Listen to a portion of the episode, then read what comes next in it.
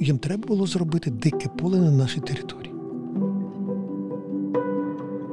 Про цю пропаганду руского міра, е, що України немає і не може бути, державні особи казали мені, так, так, ми знаємо. І якби від мене залежало щось,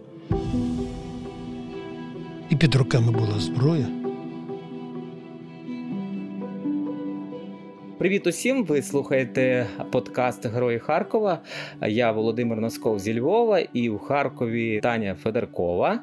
А поряд з нею особливий гість, різдвяний, можна сказати, гість це е, отець Віктор, настоятель храму святого Іоанна Богослова. Отець Віктор, всім нам, харків'янам, відомий саме як е, священник, який е, був разом з нами і під час е, акцій Євромайдану Революції Гідності. Тепер він разом із військовими і цивільними, якраз і волонтерами, які відстоюють перемогу. Словом, отець Вікторе з Різдвом Христовим з Різдвом Христом, з початком Його. З початком Його, так. І вітаємося ми в таких випадках так. Христос народжується. Славімо Його. Так, Христос народжується. Отець Вікторе, я хочу е, почати нашу розмову. З, Зі слів е, предстоятеля е, Православної церкви України Епіфанія, е, який сказав, що вирішили на останньому синоді не нав'язувати рішення, що от будемо відзначати Різдво там саме 25 грудня. А що цього року кожна церковна громада може порадитися, подискутувати і обрати цю дату. А що ви вирішили от у своїй церковній спільноті? Ми вирішили поки що не відзначати 25 грудня, і це пояснюється низкою причин. В першу чергу, рішення е, священного синоду таке, що воно дозволяє перенести дату тільки одного свята, тільки Різдва. В порядку винятку. Таким чином, все інше повністю перехід на новий календар не відбувається. Я прибічник більш системного підходу в будь-якому разі.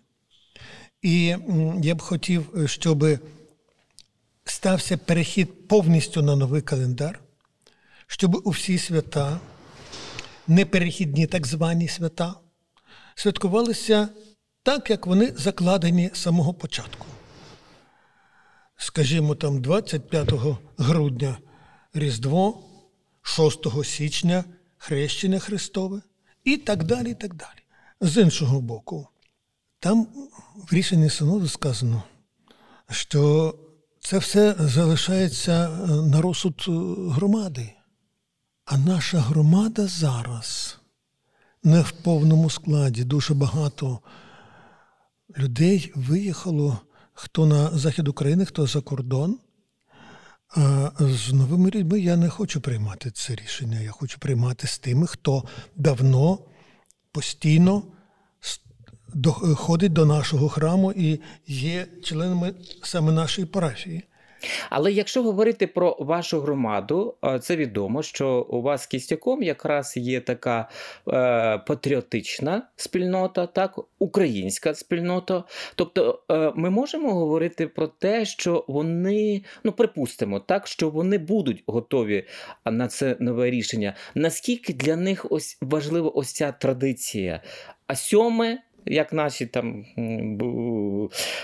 дідусі, бабусі святкували, чи навпаки, все-таки вони хочуть відстати від цього радянського рудименту православної церкви, да, як ми зараз кажемо, російської, саме від цього радянського календаря?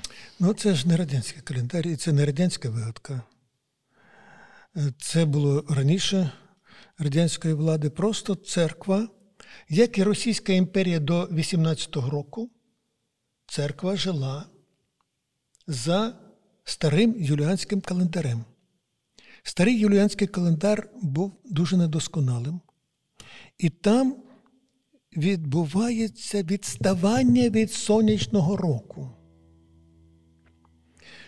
Чому було призначено свого часу дату 25-го? Бо якраз в цю добу з 24 на 25 починається зростання молодого сонця. Так, дня зростання.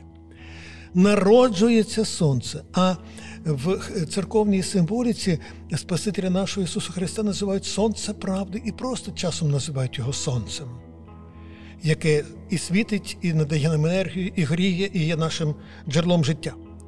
І таким чином це дуже логічно було, тому що, власне, точну дату народження Спасителя ніхто не знає. Ніхто не знає, так. І тому це умовне рішення церкви, яке мало символічне значення.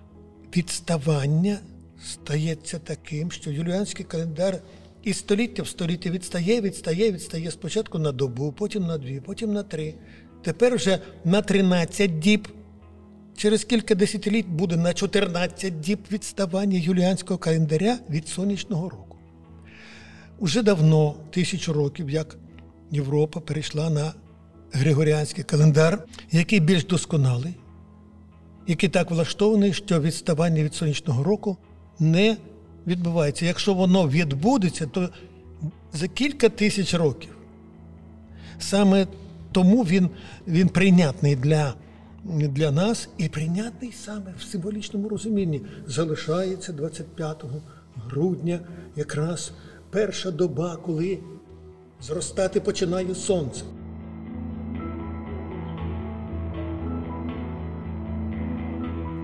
Ну от люди, миряни, вони будуть готові на це перейти? Чи для них це ще. Значить, це, я ще раз кажу, з точки зору символічного, це правильно перейти. З точки зору церковного, церкви раніше всі були налаштовані на оцей старий юліанський календар. І за тим старим юліанським календарем живе ще й досі, до речі, і греко-католицька церква. Не забуваємо цього. Так що він не є, власне, ем, монополією е, РПЦ. Тримаються старого календаря, от це тільки Російська православна церква і церкви, які пов'язані з нею і розташовані на території Радянського Союзу. А от скаж... а чому вони е, до цього прив'язуються? Чому вони не переходять? Це через те, щоб от бути інакшими, не такими, е, як всі? Схильність цієї культури до консерватизму і традиційності. Нічого не змінювати це, так би мовити, принцип цієї культури. І тут питань нема для них. І треба сказати, що перехід до нового календаря викликає розколи там, де він відбувається. І в болгарській, там, і в грецькій, елатській церкві були тертя, були проблеми. Вони пом'якшуються, вони так чи інакше узгоджуються з часом, але все-таки вони були і досі ще існують. Старостильники існують всюди уперто тримаються старої традиції і в Болгарії, і в Сербії, і таке інше. Ну, це їхнє право кінець кінцем. Це їхнє розуміння, що православ'я має бути надзвичайно консервативним і нічого в собі не міняти. Ну, такий є погляд на православ'я, як на найбільш консервативний устрій церковного життя.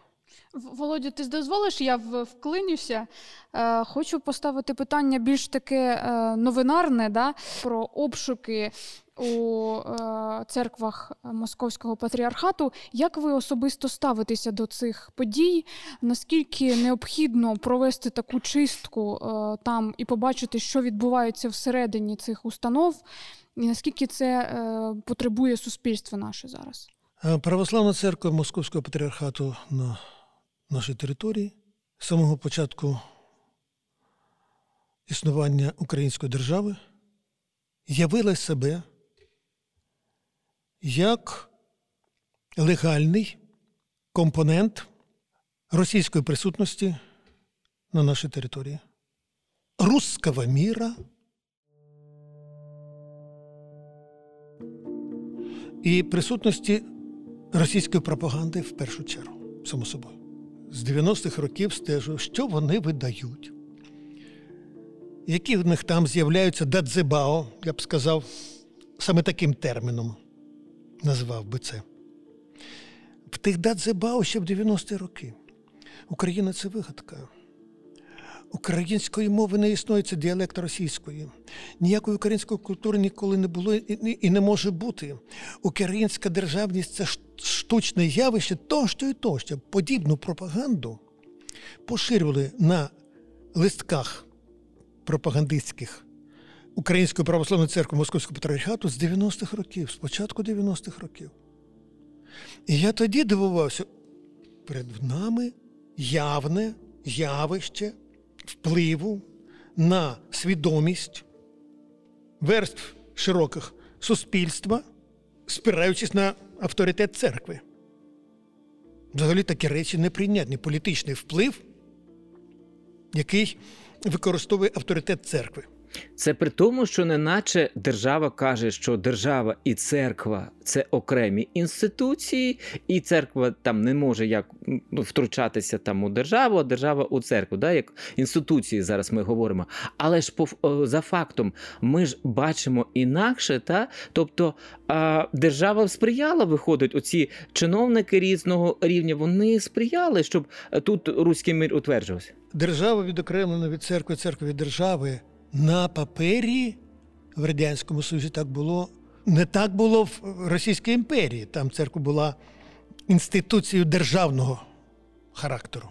А в Радянському Союзі вона була повністю підпорядкована державній владі і КДБ. Абсолютно точно. І ця традиція в Московській церкві збереглася повністю і до теперішньої миті.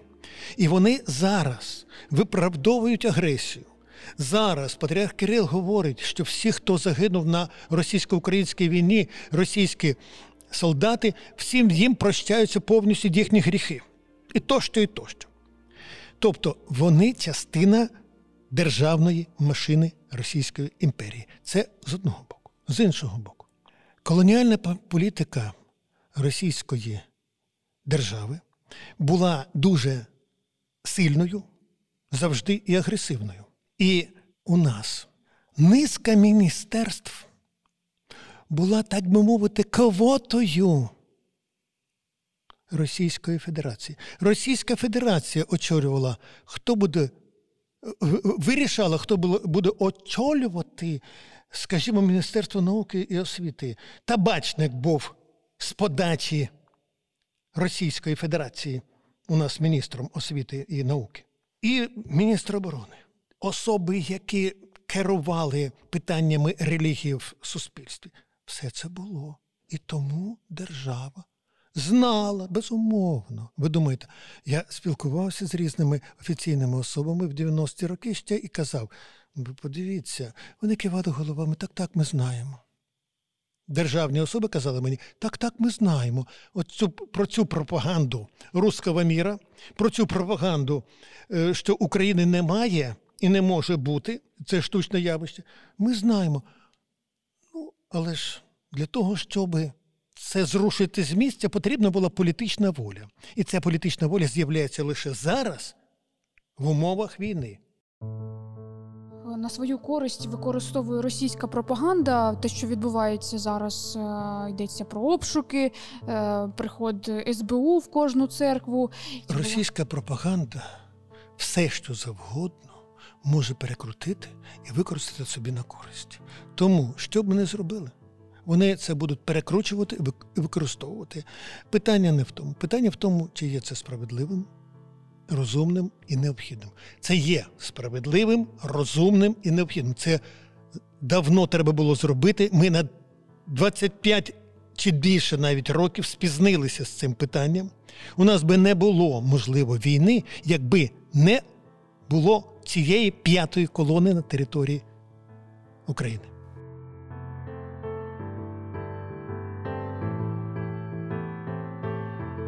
Що робити з громадою? Як з ними поговорити, як з ними працювати? Тому що ну не мені вам розповідати, яким чином налаштована давайте таке слово скажемо, як консервативно, та які тримаються оцієї традиції, і будь-які там аргументи, і факти про те, що це п'ята колона, чи про те, що це руський е, мир, вони відмовляються чути.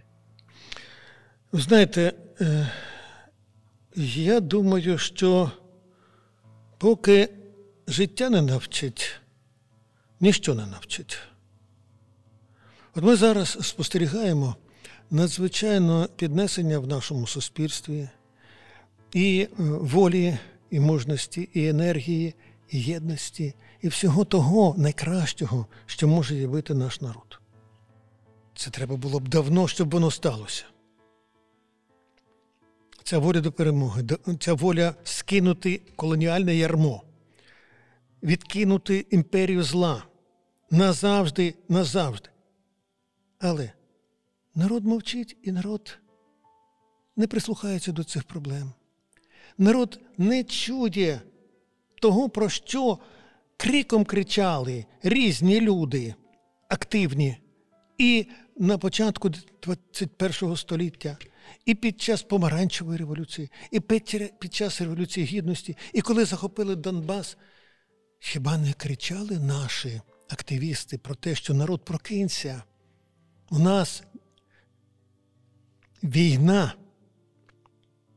Ця війна не стала війною особисто кожного, а тільки війною окремих. І ніяка пропаганда на них не діяла, ніякі переконання на них не діяли. Тепер, коли ракети падають на голову всіх без розбору, прокидається більшість стає свідомою, розуміє, що відбувається, і змінює парадигму мислення.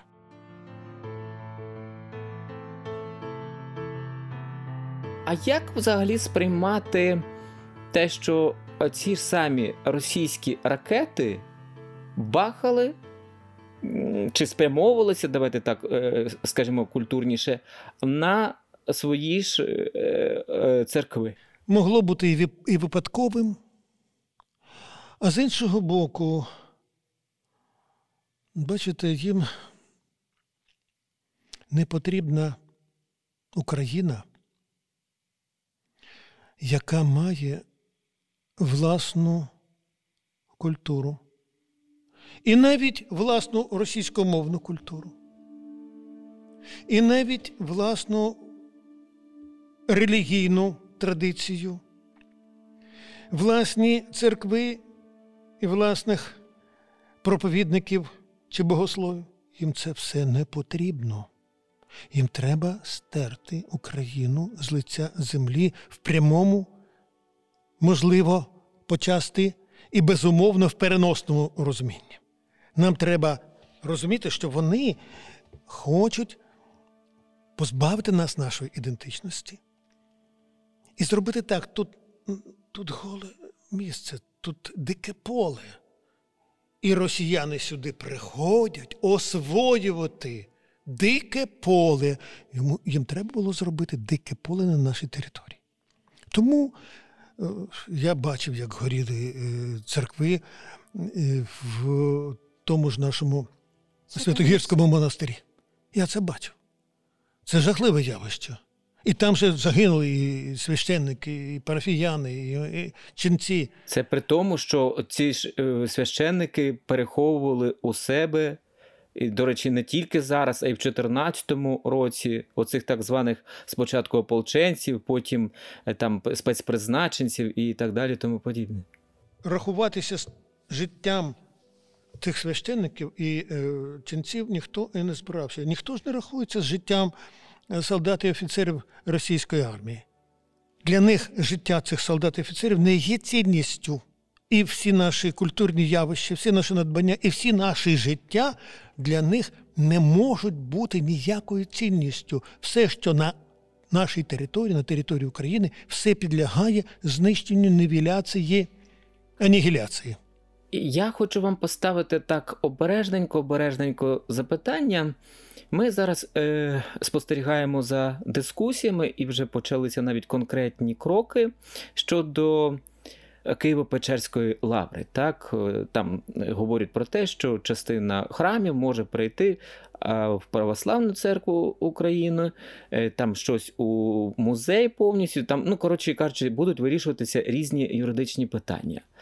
А якщо говорити про а, наш Святопокровський е, монастир, який в центрі Харкова е, знаходиться, ми пам'ятаємо, що туди приїжджали дуже часто із Білгорода священники, із Росії, і там теж от, мовою служіння і старослав'янська, і російська. Тривалі роки це був духовний центр, який тяжів до російської культури, до руського миру, до він був дуже близьким. Московській православній церкві. Що робити? Ну, зараз ми нічого не можемо зробити, тому що для того, щоб е, це було передано, треба е, знов таки політична воля держави. В першу чергу, ми ще спостерігаємо тільки наміри виявити цю політичну волю. Коли буде чітко зрозуміло, що ця воля вже реалізується, тоді можна говорити про наслідки е, здійснення цієї волі до того, щоб взагалі припинити існування цієї п'ятої колони на нашій території. Я думаю, що п'ята колона ця розпадеться, і е, само собою зрозуміло, що хтось вийде з тих священників і, епіскопів е, за кордон в ту ж саму Росію. Хтось, е, можливо, так би мовити, замовкне, хтось піде е, на пенсію чи в інші різновиди діяльності, а хтось перейде спокійно в православну церкву України. Там же теж є люди. І є люди е, і глибоко віруючі, духовні, і є люди патріотичні. Є. Я знаю про це цій православній церкві, яка ще досі належить до Московського патріархату, є такі люди, які і волонтерять, і е, збирають кошти для наших поранених і для армії, і тощо, і тощо.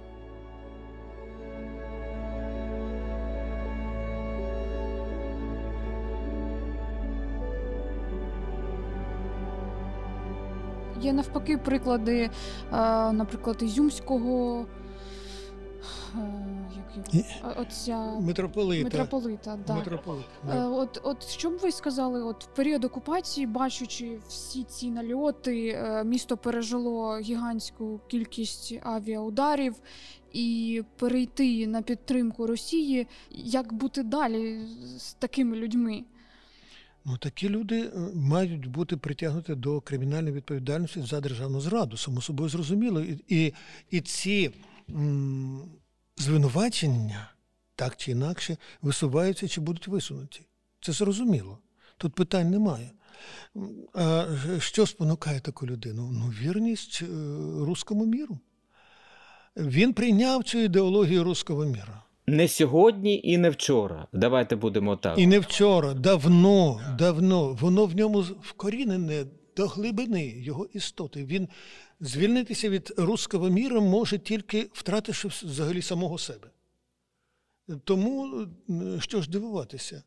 Він, так би мовити, е, росіянин за покликанням. Ви спілкуєтеся з е, представниками е, Української православної церкви Московського патріархату, ну які тут у нас по Харкову найближче, так що це за люди? Чи вони настільки вкорінені в цей руський мір, чи різні? Ну, я можу, мушу чесно сказати, що не спілкуюсь. Не спілкуюсь, бо мені це важко, неприємно, давно важко і неприємно. З тих часів, е, коли я відчув їхнє надзвичайно вороже ставлення, вони з самого початку нашого існування в Харкові поставили себе в безкомпромісну позицію, з ними домовлятись ні про що було неможливо. І вони це поширювали серед своїх священників, парафіян, цю безкомпромісну позицію повного негативу до, до нас. Ну, з 92-го року вони, по суті, до вас ставилися як до розкольницької церкви. І з 91-го теж. Бо я тут служу з 91-го. Я розкольник в їхніх очах, і е, гріх, який не змивається навіть мученицькою кров'ю, як вони кажуть, в перші часи свого священства, на початку практики, я ще виходив на якесь спілкування.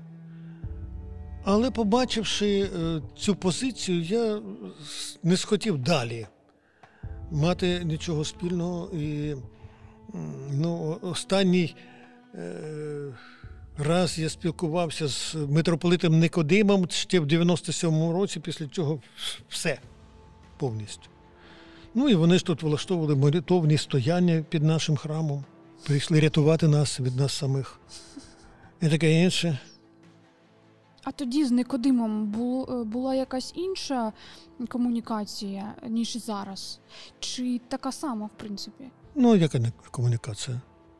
Якщо з ним хочеш іти на компроміс, поступаючись своїм, він піде на комунікацію. Ну і, і, і теперішні теж пішли б на комунікацію, якби я сказав, зрікаюся Православної церкви України. Найсвятіша церква це Московський патріархат. Прийміть мене. Прийняли б.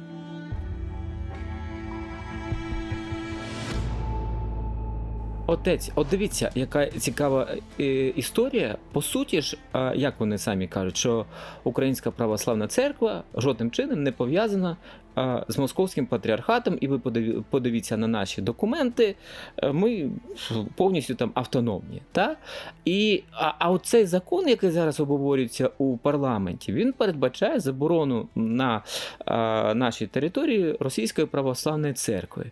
І от якраз питання про політичну волю. От ухвалять цей закон, припустимо, де буде заборонена російська православна церква. А ОПЦ скаже, так а ми не є е, жодним чином російською там православною церквою, МП і так далі. І що? А по суті, все залишиться на тих місцях? Я не юрист, але я можу сказати той е, аргумент, який ми можемо використати. Е, Діло в тому, що в уставі Руської православної церкви. Є відповідний розділ Українська православна церква як часть Руської православної церкви. Митрополит, предстоятель, митрополити, єпископи, архієпископи Української православної церкви Московського патріархату входять в склад єпископату Руської православної церкви і друкуються в кожному календарі Руської православної церкви, яка виходить у Москві. Вони не виключили Українську православну церкву із складу РПЦ.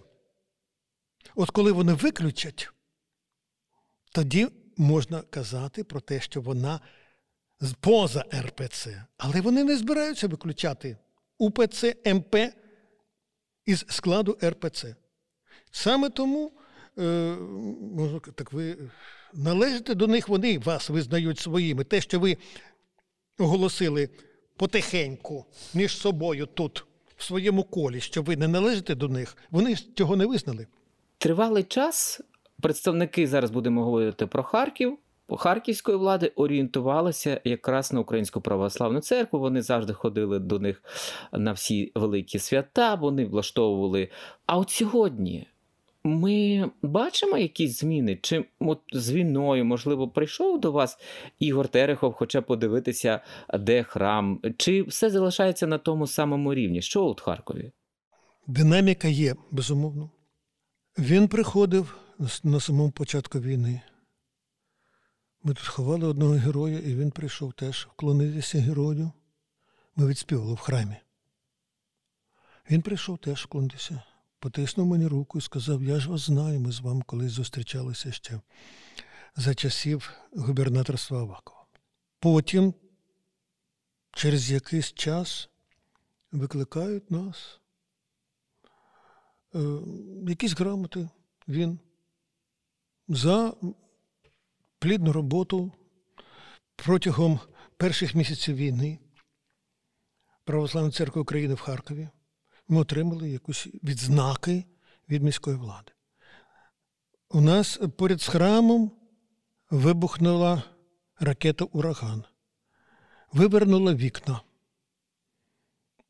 Кілька вікон повністю були знищені, можна так сказати. Через короткий час з'являються представники Харківського, е, Харківської міської влади і кажуть, чим допомогти. Ми кажемо то-то-то. На, на наступний день приїздять робітники і роблять все, щоб затулити нам ззовні вікна, щоб нас е, холод і дощ не турбували протягом цієї важкої, як ми розуміємо, зими. Тобто зрушення, безумовно, є, динаміка є, і е, ми повинні це враховувати. Увага влади, наскільки вона потрібна? Чи навпаки завжди вона несе за собою щось таке, що мусить потім умови якісь? Знаєте, до нас е, була і увага влади, е, починаючи з помаранчевої революції, в якій наші парафіяни е, взяли участь. Але це на рівні обладміністрації. Давайте уточнювати. Це було на рівні обладміністрації. Але ніколи і ні до чого нас не зобов'язували. Ніяких умов нам не ставили. Якщо виявляли якусь увагу чи пропонували якусь допомогу не від державних інституцій, а е, як приватні особи, якісь, можливо, і державні діячі допомагали нам, це не тягнуло за собою якихось зобов'язань з нашого боку. І таким чином я тут бачу стосунки паритетні. Немає е, тих стосунків, які е, завжди властиві московським владі і церкві. Там єдність така, що церква догоджає повсякчас цій владі. У нас догоджати не завжди виходило, не завжди виходить. І е, ми завжди вільні в своєму ставленні до тих чи інших рішень місцевої чи центральної влади. А що з спільнотою? Чи бачите ви більшу зацікавленість у вашій е, парафії, так, у вашій, е, як саме православній церкві України, чи можемо ми говорити про певне зростання? Бо так аналізували. Е, навіть я говорив про це з владикою Митрофаном, та що от хотілося б, щоб більше переходу було там е, з однієї е, конфесії в іншу, та ну зараз про православні говоримо, але якось ще не відбувалося. Та? Але якщо от говорити про ваш храм. Я бачу багатьох людей, які приходять до нас, а раніше вони ходили до е, церков Московського патріархату. Це зрозуміло. Тобто на око можна побачити. Так, за, запросто. І от що я можу сказати, що їх стало більше. Протягом е, років з 14 по 21 включно до нас приходили. Взагалі, е, склад нашої парафії в зв'язку з Революцією Гідності і з початком гібридної війни змінився. Всі, хто тут був випадково, тільки тому, що чи близько, чи приємних тут умови, чи приємне спілкування, всі ті люди, які випадково сюди потрапили, вони пішли пішли, бо наша громада та і настоятель під час Революції Гідності виявили себе дуже принципово і дуже конкретно, не ухиляючись від прямих відповідей на прямі питання. І тому тому у нас е, е, хтось відійшов від нас, але прийшли люди, яким був дорогий е, Харківський майдан і тощо. Парафія не втратила кількісно, навпаки, збільшилась. Зараз у нас поїхала основна частина наших старих парафіян, їх немає в Харкові. Але порожнім був храм безумовно на самому початку війни. В лютому, в березні, та ще й на початку, в середині квітня, було інколи важко бачити в великому храмі 15-20 осіб. А в перші дні один-два приходили на літургію. Один-два. Це для нас було дуже незвично. Були служби, коли як, коли ми служили, а в храмі, крім обслуги і священників, нікого нема. Було і таке. Що ви відчували в той момент? Ми служимо Богові, ми служимо народові України. Ми е, знаємо, що Бог чує наші молитви, навіть якщо тут нікого немає. Ми не депо... А зараз? Зараз у нас повний храм. У нас в неділю буває від 50 до 70 тільки причасників. І це нормальне, нормальне становище. Людей достатньо багато. Прийшли люди, які, які раніше не ходили. І хтось переїхав сюди в Харків, якісь переселенці з, зі Сходу чи з е, прикордоння Харківської області переїхали до Харкова. У нас же всі гуртожитки переповнені переселенцями. І е, просто люди, які раніше ходили в інші храми, стали ходити до нашого. А особливо родичі, близькі тих воїнів, що зараз на війні, що зараз е, е, хочуть, наприклад, тут, тут, саме тут хочуть повінчатися, саме тут хочуть охрестити дитину. І саме тут хочуть бути відспіваними. І ходять і батьки загиблих, і дружини воїнів, і дівчата тих воїнів ходять до нас. Зараз наші душі переповнені, можна сказати, ненавистю до ворога, і жодних інших е, якихось почуттів неможливо відчути. Як бути людям з цією ненавистю? Ну, це дуже велика проблема. Але головне, нам треба ставитись до того, що відбувається, приблизно так, як ставиться до стихійного лиха. Ніхто не ненавидить цунамі, хоча воно забирає життя багатьох і руйнує дуже багато. До землетрусу з ненавистю ніхто не ставиться. До сарани чи ембріонів чуми ніхто з ненавистю не ставиться. Диявол, керуючи якимись особами і масами якихось осіб, прийшов, щоб принести нам смерть. Ми стоїмо проти цієї смерті. Смерть Ну, теж я б сказав, що якось е, важко ненавидіти, бо вона не має особи. Це безлике щось. І тому, і тому треба розуміти, що перед нами ця стихія зла, ненависті, звірства, жорстокості, садизму. Стихія, яка, власне, не має нічого спільного з людською природою. І прийшла для того, щоб позбавити нас життя. Оборонятися треба. Твердими і непохитними бути треба. А ненавидіти, ну ми ж не ненавидимо тарганів. Діхлофос вживаємо. Ми не повинні ненавидити клопів, теж діхлофос. Не треба ненавидити е, туберкульозну паличку. Треба вживати ліки у вас бува таке, що от не знаю, секунди миттєвості, коли теж закрадається оця сама ненависть, і як ви, як священник, от працюєте е, з цим з собою, своїм серцем? Я вам скажу, що священник завжди перебуває у взаємодії із смертю. Бо ми ходимо до тих, хто помирає. Ми ходимо на кладовище, ми відспівуємо спочилих. І в нас е, за мирного життя дуже великий досвід з'явився.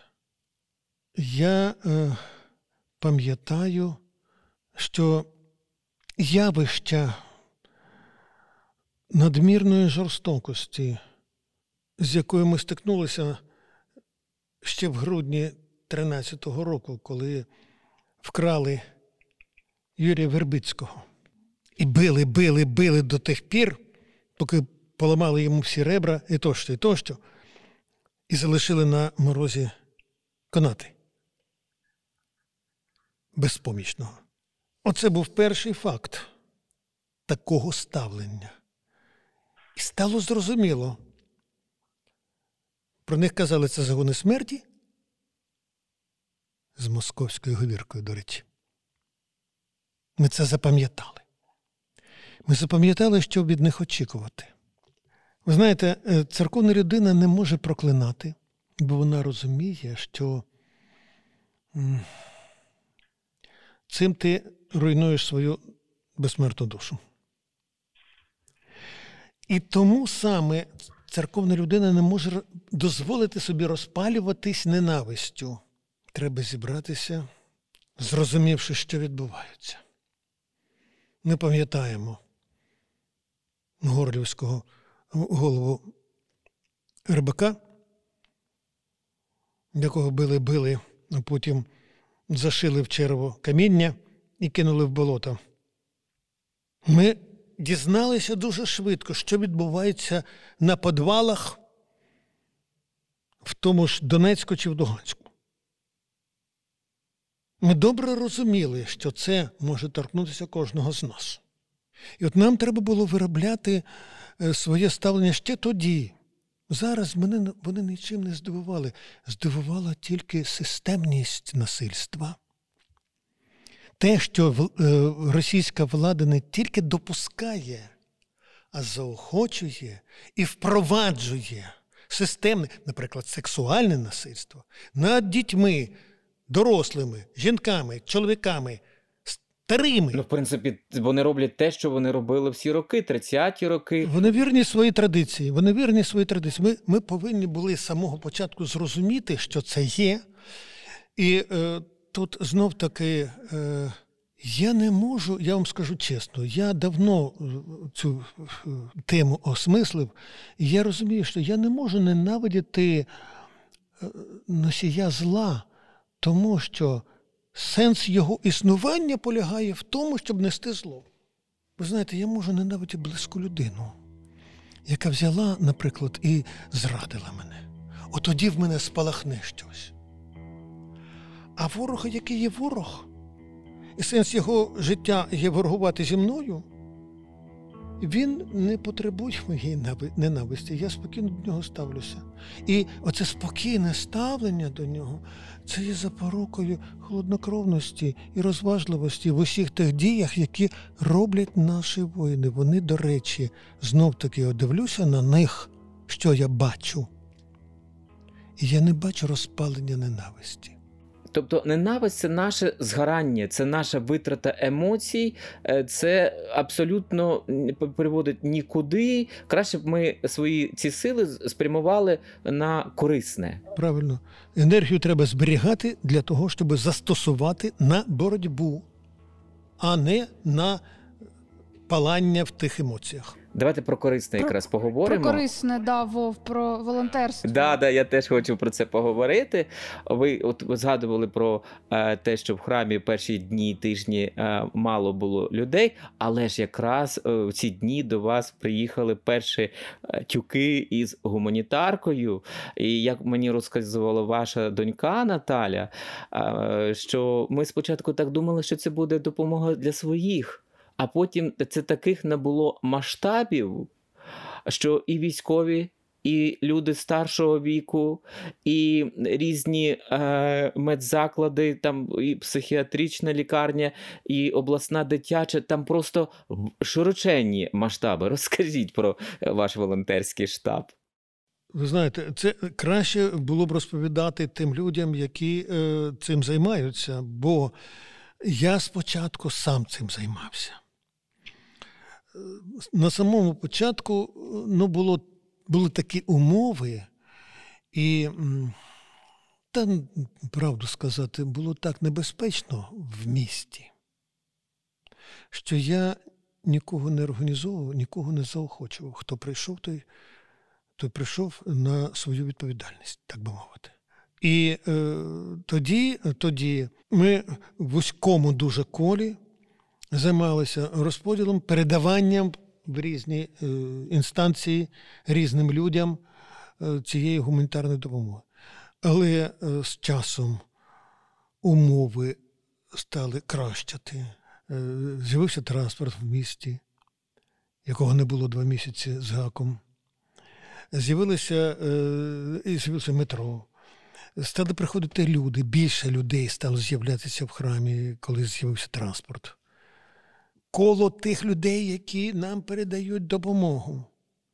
Воно, знаєте, воно як пульсар, то більше, то менше, то більше, то менше. Пульсує, так би мовити. Але е, з тенденцією збільшуватись, збільшуватись, розширюватись. З'явилася потреба, тому щоб хтось взяв на себе ну, основні функції організації. Тому що я можу розвантажити, я можу завантажити. Ми інколи із пресвященнішим Владикою Митрофаном вдвох розвантажували е, вантажівку. Було і таке. На початку. на початку. А тепер ширші масштаби, більше організацій, які беруть цьому участь. І е, саме тому у нас є люди, які цим займаються. От, от дочка моя, слава Богу, взялася за цю е, роботу і і поглинути тепер цією роботою е, вся повністю, тому що ні на що не вистачає сил і часу. Допомагають особливо таким літнім людям. Вони зараз дуже багато допомагають літнім людям в першу чергу, ну яким важко просто пересуватись по місту і, і, і таке інше, таке інше. Були такі випадки, коли забігає жіночка з моїх співробітниць і плаче гіркими сльозами. Я кажу, що що сталося? Що сталося? Яке горе? Вона каже, я не можу дивитися на тих бабусь, які стоять в черзі від паркану нашого храму до ганку, стоїть довго-довго черга, в кілька ряд, один, так мовити. От. А вони такі нещасні. А я, знаєте, я ж я ж такий вредний пішов, я вам скажу, а вони пахнуть старістю. І в мене теж так, знаєте, аж аж по серцю якось аж різануло, різануло, різануло. Не так часто мене ріже по серцю, тому що я ну, загартована людина, але тут мене різануло, як, які вони стоять. От. Е, і, і, і, і які в них очі, які чекають. Це жахливо. Це жахливо. Я за, за ці очі, в мене свій рахунок до наших загарбників. Нещодавно спілкувалася з одним з волонтерів, і він згадує, як він взявся у перші дні за зброю, просто взяв автомат, виліз на на дах. У вас таких моментів не було, що от от той момент, коли я просто йду захищати, чи щось от настільки вже такі хвилини були у Харкові? Ну, хвилини були. Я багато разів в березні прокидався, та ще й в квітні прокидався від тріскотіння автоматів. Тому що е, диверсійні групи заходили в місто, заходили вони досить далеко, вони заходили на Павлове поле, вони заходили до шпиталю е, на вулиці культури. Боротьба йшла, а я живу на Холодній горі, теж тріскотіння і розумію, що е, пересуваються якісь невідомі особи з невідомою зброєю і таке інше, таке інше. Ракетні удари по Холодній горі дуже часті. Були, були. А літаки над нами літали і атакували танкове училище, е, полк Національної гвардії ще біля тюрми. І якраз це було над нашими головами. Ми ми між ними, між двома цими об'єктами живемо. І над нашими головами ці літаки на низькому польоті. Таке а що ви в цей час молилися, отець? Знаєте, я дивився в вікно, що буде. Хоча насправді не треба дивитися, я ліз в вікно подивитися, що буде. Ну я розумію, що з мене вояка вже ніякий, я бігти далеко не до, не, до, не добіжу. а вояк повинен дуже, е, дуже вправно рухатись. Е, Все-таки в мене 77. І цей 77 даються в знаки. Але, але, от якби, якби це було зовсім поряд, і якби від мене залежало щось, і під руками була зброя, я, мабуть, її б застосував, не дивлячись на свій сан. Тому що я знаю, з ким маю справу. І краще загинути в бою, ніж віддатися в руки.